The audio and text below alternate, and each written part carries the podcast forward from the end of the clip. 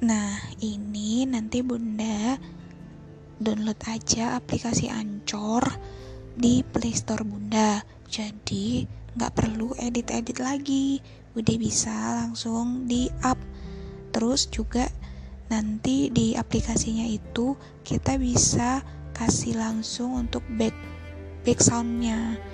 Nanti ada pilihannya gitu. Jadi dia selesai kita rekam, habis itu masukkan